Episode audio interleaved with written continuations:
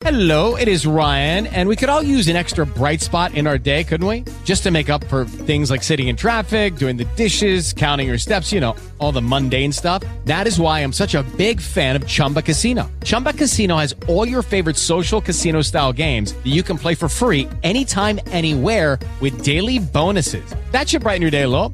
Actually, a lot. So sign up now at chumbacasino.com. That's chumbacasino.com. No purchase necessary. VGW Group. Void were prohibited by law. See terms and conditions. 18 plus. The most shocking thing that I learned from the doctor's testimony was that not a single fatal blow was delivered from the skillet. From NBI Studios, this is Truth and Justice, a crowdsourced investigation in real time. I'm Bob Ruff.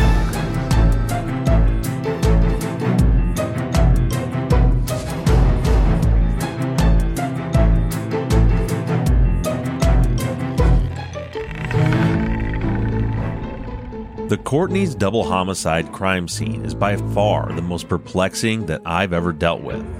The choice of weapons, the forensic countermeasures, staging, the note, they all continue to erect barriers to the truth. As of right now, we at least have a clear idea of what the crime scene looked like after the killer or killers fled the scene. But today, we're going to try to get a little bit closer to figuring out what happened during the actual assault. Lloyd and Agnes Courtney suffered 75 injuries during the attack that resulted in their deaths.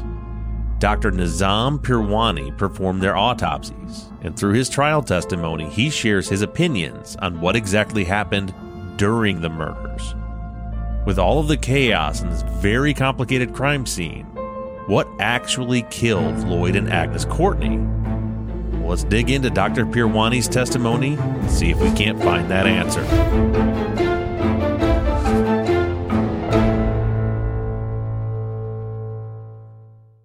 Texas Ranger James Holland is a legendary interrogator. They call him the serial killer whisperer. You can't hide those indications, and that's why yesterday I knew that he did it. But now, shocking interrogation tapes reveal how the super cop really operates. And that's why they asked me to come in because I'm special. From Something Else, The Marshall Project, and Sony Music Entertainment, this is Smokescreen. Just say you're sorry. Listen and follow on Apple Podcasts, Spotify, Amazon Music, Stitcher, or wherever you get your podcasts. The Ford Ranger, a vehicle for all terrains and every passion. It's a workmate, a playmate, and to its drivers, a soulmate. So, how do you improve the Ford Ranger? You go all in. The all new Ford Ranger, the UK's best selling pickup. Now available with rear bumper steps, tailgate workbench, and enlarged load box that can fit a Euro pallet. Go break it in. Search all new Ford Ranger. Ford Pro, driving productivity. According to SMMT data, features may be optional extras with additional cost. Direct examination begins with prosecutor Alana Minton questioning Dr. Peerwani about his qualifications. Peerwani graduated from medical school in 1976. He then moved on to post grad training in pathology at Baylor Hospital for four years. At the time of the trial, he was a board certified pathologist with certification in anatomic, clinical, and forensic pathology. And he had been serving as the Tarrant County medical examiner for over 30 years. He estimates in his testimony that he has performed over 5,000 autopsies throughout his career. Dr. Peerwani performed the autopsies on Lloyd and Agnes on the morning after their murders. He began Lloyd's autopsy at 9:30 in the morning and then Agnes's at 12:30. Lloyd's body was described as fully clothed when he received it, and he was covered with, quote, large amounts of blood. As his clothes were removed, Dr. Peerwani notes that Lloyd has sustained several injuries, including cut wounds, stab wounds, and blunt force traumatic injuries. He testifies that he documented the presence of, quote, at least seven cut wounds and 15 stab wounds. The blunt force wounds were a little more complicated. Peerwani testified that, quote, they were very complex injuries and there were pattern injuries, but all in all, there were at least 17 blunt force traumatic injuries noted on the body surface. He begins to get into the details of the blunt force injuries, but much like we saw in Patrick Gass's testimony last week, the state's strategy seems to be to move fast and not to get into too many details. Minton asked Peerwani what he means by pattern injuries. He says that a pattern injury is produced when a blunt instrument imparts a pattern on the body surface. He goes on to state that he was given a skillet, a frying pan, and a broken, quote, tripod off a nightstand or stool to compare to the pattern injuries on Lloyd. I'm not exactly sure at this point what he's referring to when he says tripod. The transcripts read like there may be a language barrier issue at play here. You'll notice in other areas where I read the doctor's testimony that his English is good, but it's not great. In any case, before we get any explanation about the tripod, Minton moves on to ask about defensive wounds. The doctor explains that Mr. Courtney had at least five defensive wounds on his hands and his elbow. And then there's an interesting discussion about a quote, cluster of stab wounds.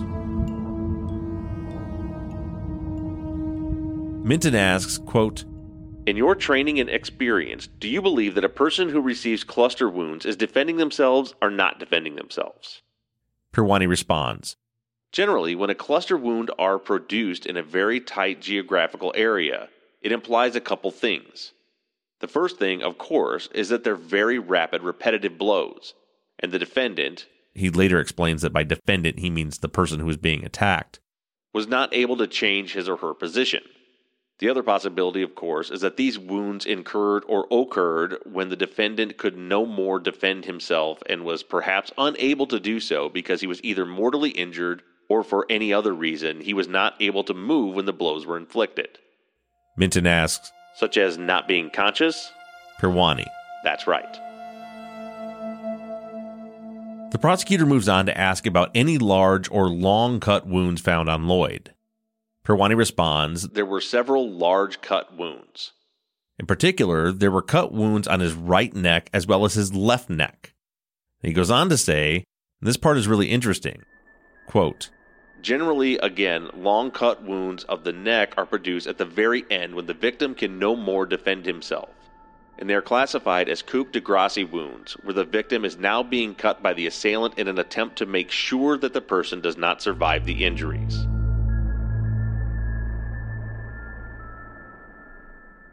So, based on what the doctor is saying here, Lloyd's killer made an attempt to slit his throat, multiple attempts actually, after he was already down and dying, just to make sure that he didn't survive.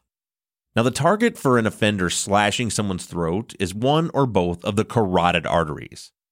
These arteries run vertically on either side of your windpipe, and death will result in seconds if the carotid is severed. But in this case, that wasn't accomplished. There were multiple cuts on both sides of Lloyd's neck. So, behaviorally speaking, I think that we can rule out a doctor as a killer. The carotid artery is not located on the side of the neck. That's where your jugular vein is, which could still be deadly, but not as quickly as if you cut the carotid. I would venture to guess that whoever killed Lloyd did not possess a whole lot of knowledge about human anatomy. Next, Minton enters some photos into evidence and has Peerwani break down some specific injuries. The first is State's Exhibit 90. Peerwani describes what he sees in the photo as follows quote, States 90 depicts the top of the head and the forehead of Mr. Lloyd Courtney. And what you see on top there in the forehead area is a very complex injury. It's a pattern injury produced by a tripod, the bracket of a tripod. And then you're seeing in the middle of the picture a very large gash, laceration, and that was produced by the edge of a frying pan or skillet. Here he mentions the tripod again, and still I don't know what he's talking about. Based on what we see in the crime scene photos and from context, I can only speculate that he's referring to the end table that was found broken next to Lloyd's body. In any case, according to his assessment, Lloyd was hit on the forehead with both a frying pan and a tripod. And then Dr. Peerwani describes State's Exhibit 91, a photo of Lloyd's head that shows where a blunt object was used to, quote, literally tear the scalp off of Lloyd. The next up is Exhibit 92. This photo shows a curved blunt force injury that matches with the curved edge of one of the cast iron skillets. Quote, It matches perfectly the wound that we saw on the head of the decedent. End quote. Number 93 is a photo of a gaping stab wound on the back of Lloyd's neck. The wound was caused by a single edged knife, blunt on one side and angled on the other. And right after that, Minton enters in State's Exhibit 33, a photo of the paring knife that was used to stab the note into Lloyd's pant leg. The knife blade measures two and a half inches, and Dr. Peerwani testifies that this knife is consistent with all of the stabbing wounds found on both Lloyd and Agnes. The doctor testified that, quote, The depth of penetration or the track ranged anywhere from one inch up to two and a half inches into the bodies. the injuries were also consistent with the width of the knife blade. It's a tapered blade beginning at the tip and then widening out to about a half inch at the thickest point. But Peerwani says that all the stab injuries range from three eighths of an inch to one inch in width, which he says would also be consistent with this same paring knife. Now, even though these injuries are wider than the blade itself, rarely do we see a stab wound that takes place during a dynamic attack that goes straight in and out. And that's why a half inch blade can oftentimes make a one inch cut on the skin, because both the knife and the victim are moving. Exhibit 94 depicts the neck of Mr. Courtney. In the photo, as described by Dr. Peerwani, several injuries are visible, although he focuses on two that he considers very important. Both wounds are on the front left of Lloyd's neck. One is a stab wound and one is a cutting wound. The doctor states that one of these wounds likely contributed to Lloyd's ultimate cause of death, which is described by the actual autopsy report as, quote, Multiple blunt and stab wounds with partial transection of the left jugular vein. end quote. On the stand, Peerwani stated, quote, This is the most important wound here. This is the wound that in fact penetrated the soft tissue of the neck and partially lacerated the left jugular vein of Mr. Lloyd Courtney. end quote. Then Minton asks, And in your opinion, Dr. Peerwani, is that injury right there the lethal wound? his answer, It's certainly one of the injuries, if perhaps one of the most important injuries that caused a tremendous amount of hemorrhage, which resulted in the death of Mr. Courtney. The prosecutor then asks if this injury is consistent with someone being attacked while standing up or on the ground. Peerwani says that he can't tell one way or the other. What Minton is getting at here is that Lloyd's killer was shorter than him. She asks if there was any directionality to the wound, and Peerwani explains that the blade was thrust into Smitty's neck at an upward angle. Her point was moot given the fact that there's no way to know if Lloyd was standing or laying down when the injury was inflicted. And really, even if we knew that he was standing, the upward motion still doesn't tell us anything. Hands are lower than necks. So even if his attacker was a foot taller than him, the knife would still likely have entered his body at an upward angle, even if he was standing. Peerwani then moves on to explain why he had earlier stated that the long cutting wounds were indicative of the victim being incapacitated when the killer cut them. One of the cuts on Smitty's neck is considered to be one of these long cutting wounds. Minton asked why he believes this wound was inflicted after Lloyd was unable to defend himself, and this was his response. Well, it's a very sharp, smooth cut wound. And to produce such a long cut wound, the victim was probably not moving at that particular time, and therefore it is consistent with an injury that occurred pretty much at the very end of the assault. In addition to that, you see that there isn't much bleeding. I noted that there was no significant bleeding. So this was a perimortal defect produced at the very end. Perimortal means that Lloyd was, quote, nearly dying or was in an agonal state of his life. Essentially, he was gone. His heart may have still been faintly beating, but his body was in the process of shutting down when that cut was made. I think that this detail is going to be important later when we work on developing a profile of our killer. Whoever did this brutally beat Lloyd over the head with multiple cast iron skillets and possibly a table in a fight that spanned across two rooms. After literally scalping him with one of the pans and delivering a total of 17 blows, not to mention the stabbing wounds, as Mr. Courtney lay on the floor helpless, with his life slipping away, this offender got up close and personal and slowly slit his throat. Or at least they tried to.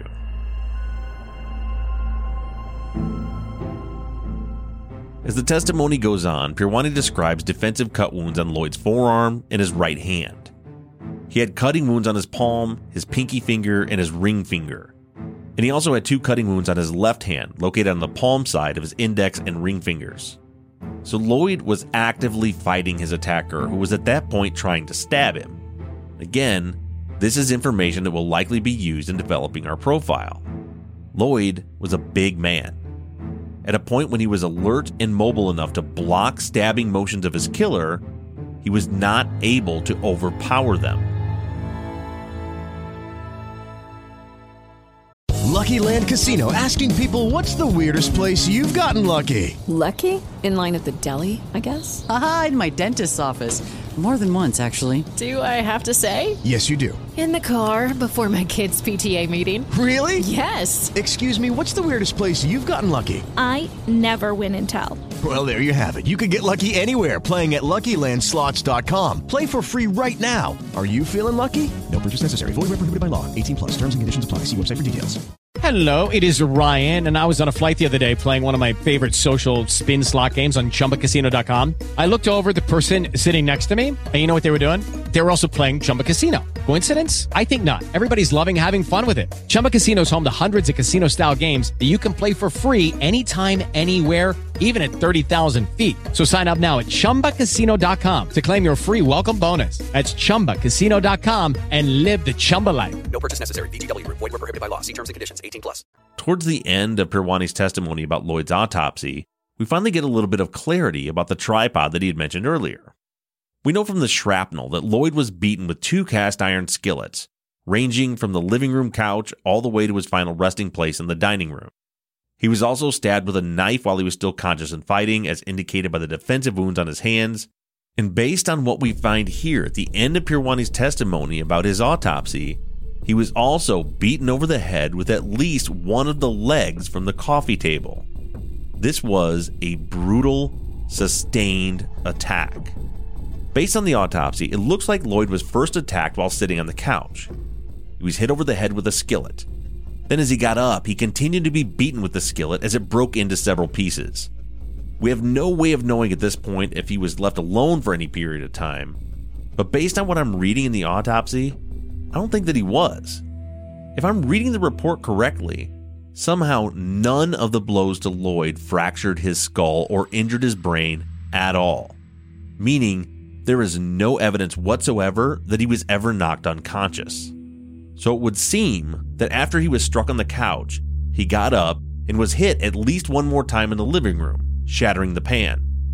And this is where it becomes difficult to believe that the attack was carried out by one person. Lloyd, weighing in at 189 pounds and built, as they say, like a brick shithouse, moves his way towards the phone that's around 20 feet away.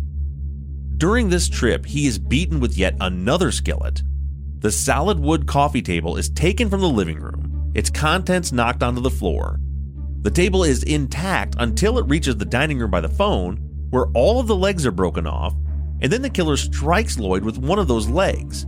At that point, he's still conscious when his attacker grabs a knife from the kitchen. The phone cord is cut, presumably while Lloyd's still capable of making a phone call, otherwise, why cut it? And then the stabbing begins. And again, Lloyd is still fighting at this point. We know this because of the defensive wounds on his hands. And then finally, one stab wound strikes something fatal. The blade severs Lloyd's jugular vein. As I said, it's not as effective as cutting the carotid artery, but fatal nonetheless. And then, as Lloyd is fading from life, the killer crouches down over his dying body and slowly and deliberately slices the blade across his neck. How in the holy hell could one person have possibly carried out this attack? I just can't see it.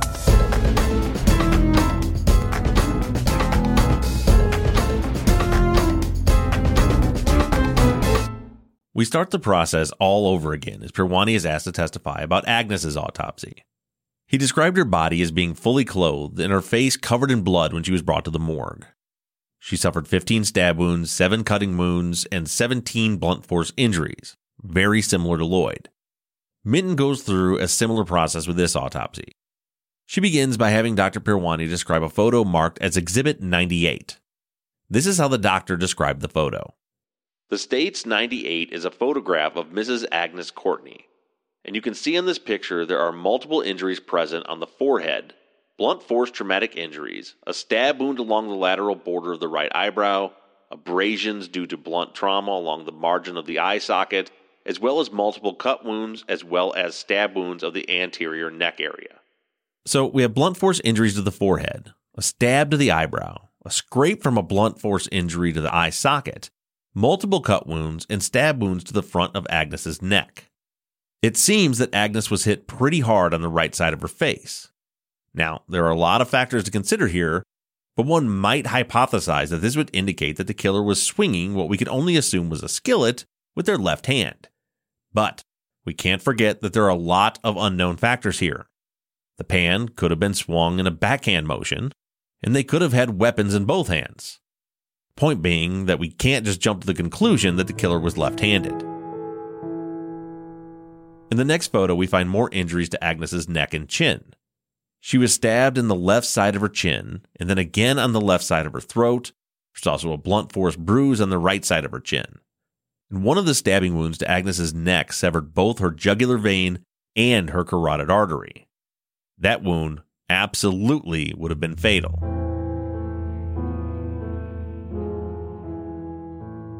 In the next exhibit, Peerwani is looking at another photo showing injuries to the left side of Agnes's neck. Here we see very similar cutting wounds to what we saw in Lloyd's neck. Superficial, long cutting slices. And again, the doctor theorizes that these injuries were likely inflicted after Agnes was unable to move or defend herself. And then comes State's Exhibit 102, which is a photo of the right side of Agnes's neck and head. Peerwani described the photo as follows. We are seeing here multiple stab wounds as well as cut wounds and a blunt traumatic injury. The blunt trauma is localized to the right side of the head, which produced a rather deep gash or laceration of the scalp. And she has a clustering of stab wounds along the side of the right lateral neck. She has a couple of deep cut wounds, one along the rim of the right mandible then along the right lateral neck. There is another wound here, which is in fact a stab wound on the right anterior neck area. Peerwani goes on to describe several more blunt force injuries to Agnes's head, and then Minton asks if any of the injuries on Agnes or Lloyd fractured their skulls. And they did not. Dr. Peerwani explains why here. Quote, Usually, when the instrument that is used, which is heavy and hard and applied with sufficient force, will produce a fracture. If the instrument breaks in the process so that the forces which are used to produce a trauma is dissipated and such an injury would not produce fracture. So I suspect in this particular case the instrument may not have been of sufficient strength or sturdiness to produce the fracture of the skull. This is more evidence to the fact that the cast iron skillets were not in any way effective as a weapon. They shattered on impact, only causing superficial wounds. Which circles me right back to the question I asked last week Why keep grabbing more skillets when they're not getting the job done?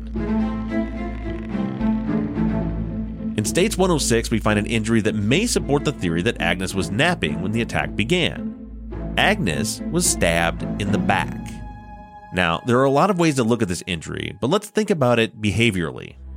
According to the state's theory, Agnes walked in on Lloyd's attack. She dropped the groceries and retreated to the back bedroom while being chased by her daughter. Well, let's walk through how that might play out. Let's first assume that she walked in during the attack. If that were the case, I would expect one of two things to happen. Either she would engage in the fight and try to defend her husband, or she would flee so that she could call for help. Now, we know, obviously, that she didn't flee back out through the garage door, and we also know that she didn't engage in the fight in the dining room. It's my understanding that none of Agnes's blood was found anywhere besides the bedroom other than maybe some transfer blood from the killer's hands. So I think that we can rule out that she walked into the house in the middle of the attack on Lloyd. If she had, she would have fled back out the door she came, not past the attack through to the back of the house. In my opinion, either he was already dead when she arrived home, or nothing had happened yet. So now let's jump into scenario number two. Agnes walk in and Smitty is already dead. Now the only way that this theory makes sense is that she walks in the door through the laundry room and the dining room before she discovers his body. She then drops the groceries by the kitchen. Now, there's no evidence that she made an effort to check on Lloyd or to render aid to him. That would suggest that if he was dead when she arrived, that not only was the killer still in the house, but also that Agnes knew that the person in the house was a threat. Expanding on that hypothesis, Let's go with the state's theory for the time being and say that Debbie is the killer. The more I think about it, the more the idea of Agnes walking in the door to a dead Lloyd just doesn't add up. Even if Debbie was standing in the house covered in blood, I can't imagine that Agnes's first thought would be that her daughter had just murdered her husband. You might theorize that Agnes would either assume that Deborah was just another victim, covered in her own blood, or that she was bloody from trying to help her dad. So why not go to her husband's aid? But really, that's not the biggest problem. According to the state's theory, Agnes retreated to the bedroom, which means that the killer was between her and the door to the garage where she came in. Otherwise, she would have ran the other way. That means that the killer had to have been either in the living room or in the dining room when she walked in. Now, bear with me here. Try to think up a scenario where Agnes walks in and Lloyd is dead in the living room, and Debbie is standing either in the living room or the dining room. In that scenario, Debbie would either be trying to convince Agnes that someone else had killed Lloyd, in which case we would expect Agnes to immediately go to her husband and likely be killed right then and there in the dining room, or Debbie was in a murderous rage when Agnes walked in, but then how and why would Agnes run past her to the back bedroom where she would be cornered? And why wouldn't Debbie attack her immediately when she walked in the door? This entire theory falls apart very quickly as soon as you start to really think it through. There's just no scenario that I can come up with where Agnes walks in to find her husband dead, gets past her murderous daughter, never goes to render aid to her husband, and pins herself in the back bedroom. And then, when you add in the stab in the back, I become even more convinced that Agnes was in bed when she was attacked. Look, even if she was being chased down the hall, one thing that you can just about count on a victim not doing is completely turning their back on their attacker. It just doesn't happen. Even when running, a victim will want to keep their eye on their attacker. And we have no blood trail in the hallway. So the only scenario that makes sense to me when we factor in all of the evidence that we have up to this point is that Agnes Courtney was sleeping when someone snuck up on her and stabbed her in the back. Peerwani goes on to describe several defensive wounds found on Mrs. Courtney bruises and lacerations to her hands. And then he notes a series of bruises and abrasions to her right elbow. He points out that these injuries are consistent with Agnes being thrown or pushed onto something hard. Now, in my opinion, that's a stretch. We know for a fact that the killer was wildly swinging cast iron skillets at her, and we have evidence that she was defending herself. I don't see how Peerwani can distinguish between getting hit on the elbow with a pan and being thrown down and hitting her elbow on something hard.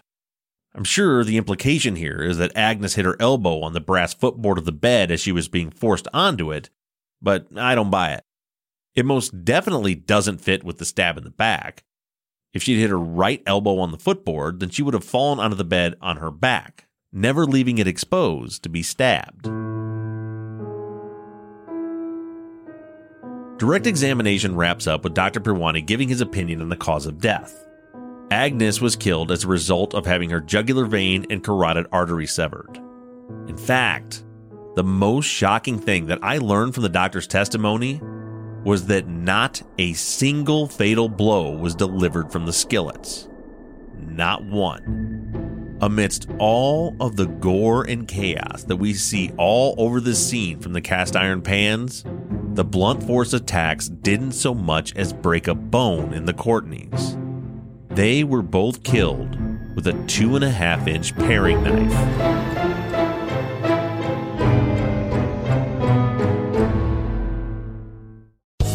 Land Casino asking people what's the weirdest place you've gotten lucky? Lucky? In line at the deli, I guess? Aha, in my dentist's office.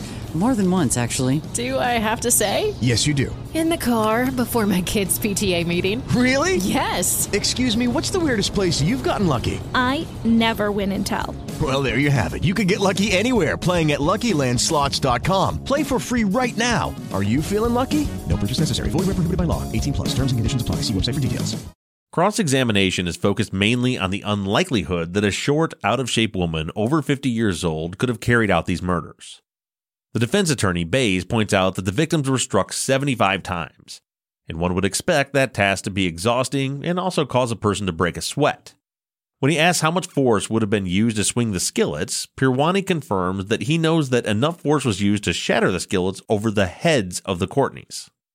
Now, that may seem like an obvious point, but it's an important one. Some people have theorized that maybe the skillets were broken because they were banged together. But according to the ME, they were all shattered against the skulls of Agnes and Lloyd Courtney.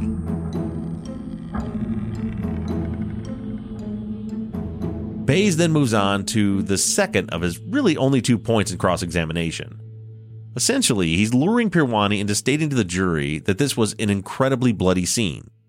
There's blood all over the living room, dining room, and bedroom, and Agnes's carotid artery was severed with a stabbing wound, which would have spurted blood until her heart stopped beating. Cross comes to a close with this exchange. Bays, Would you not expect, Dr. Peerwani, that the person who administered these 75 blows with blood flying everywhere would have blood all over them? Peerwani, Yes, sir. I would certainly expect that. Bays, Your reasonable medical opinion in judging the probabilities of all the blood flying around here, would it be possible for a person who administered these 75 blows without being covered with the blood of Lloyd and Agnes? Peerwani's response, No, sir. It would be highly unlikely, sir.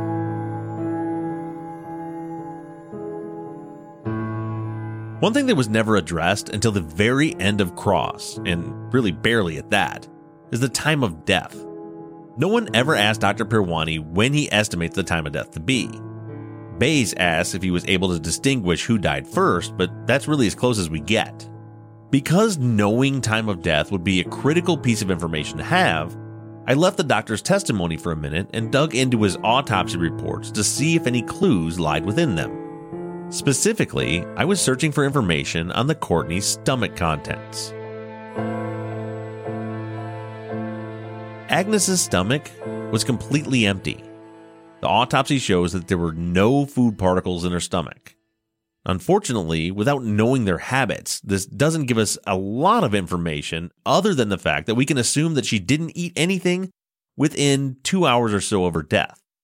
Now, the neighbor across the street, Mrs. Zabo, testified that she saw Deborah walking out of the Courtney's house around 10:15 a.m. So let's think for a minute when Agnes would have had to have eaten breakfast in order for Deborah to be the killer. So if Debbie leaves the house at 10:15, now if she's guilty, then that means she performed a lot of cleanup and staging of the scene after the murders. So let's say Agnes would have been dead by around 9:30. Now, the window of time it takes for food to completely leave the stomach does have a pretty wide range. Anywhere from 90 minutes for a very active young person up to 4 hours in some cases for a less active older person with a slower metabolism. To be on the safe side, that would mean that Agnes either didn't eat breakfast that day, or if she did, she ate before 7:30 a.m. And that's only allowing for 2 hours for the food to pass. Typically, in a woman over 70, based on my research, it would take closer to 3 or 4 hours for breakfast to move past her stomach. Unfortunately, all we can do is speculate about when Agnes ate that day. We have no way of knowing exactly when or if that even happened. The only two people that would know, unfortunately, are deceased. Personally, and this is just my untrained opinion, it seems more likely to me that it was much closer to lunchtime before Agnes's stomach contents would be void of any food particles. And that would mean it was over an hour after Debbie left when Agnes died.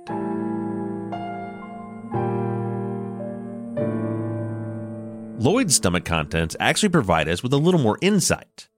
His autopsy indicates that his stomach contained, quote, 350 grams of food particles with fragments of banana. End quote. The fact that the banana fragments are still identifiable indicates that Lloyd had eaten it pretty recently before his death, which would suggest that the banana likely wasn't part of his breakfast. But that's really not the important part. What jumped out to me was that there is something conspicuously missing from the Courtney's kitchen. There are no bananas. There's a fruit basket on top of the credenza in the kitchen that's full of what looks like apples, but no bananas. And now, to be clear, I acknowledge there are a lot of unknowns here. Maybe Lloyd ate the last banana while Agnes was at the store. Or maybe they keep their bananas in a cupboard somewhere. But in my mind's eye, I keep seeing the same thing the bundle of bananas on the floor sticking out from the grocery bags. Sadly, we don't have a really clear picture of the groceries. But in the video, it almost looks to me like a banana had been ripped off of the bundle. Which, if true, would absolutely prove that no violence was occurring when Agnes got home with the groceries. Based on everything that we've learned today, my opinion is that whoever killed the Courtneys did so quite a while after Agnes returned home with the groceries. She had time to lay down and fall asleep, and Lloyd settled in on the couch to watch TV before work. He ate a banana. But in order to really narrow down the timeline and the events of that day, we need to know what time Agnes was at the produce market. I'm hoping that we find the answer to that and the answer to many more questions when we dig into the forensics. Next week on Truth and Justice.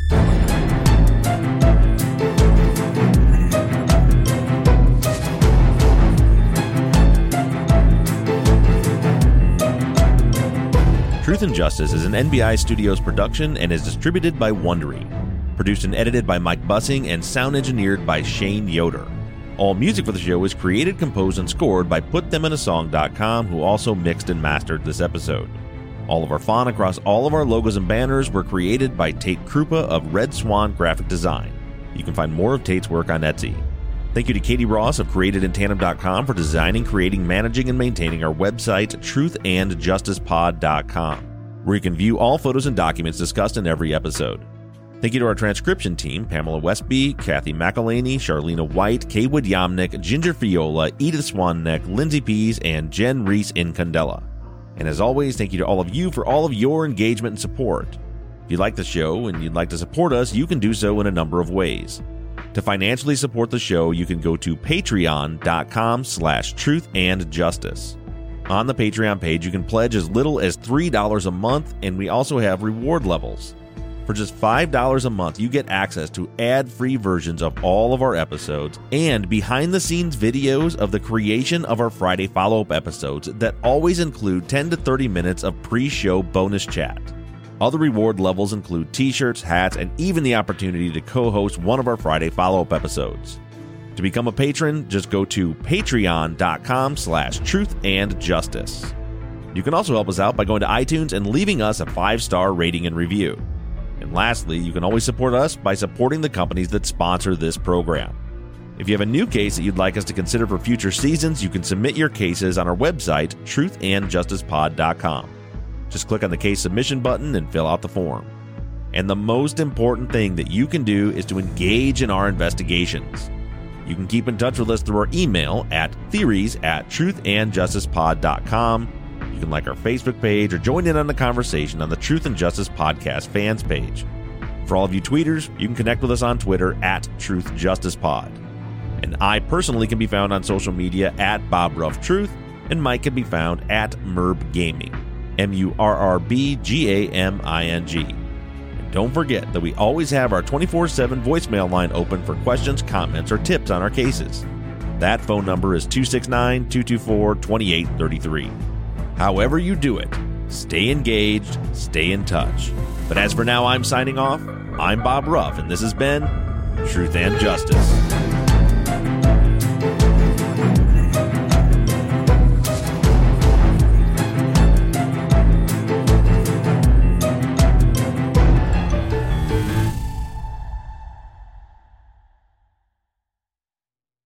There's nothing like Ireland's wild Atlantic Way. 1,600 miles of soaring cliffs, dreamy remote islands, and buzzing little towns. Not to mention the seafood. Oh, the seafood. And if you drive with Irish ferries, you'll arrive relaxed and ready to explore. Bring the whole gang, pets and all. Fill the boot with goodies and get a warm Irish welcome before you even get to Ireland. Hop across from Holyhead to Dublin. Book early at irishferries.com and see travel differently. Terms and conditions apply.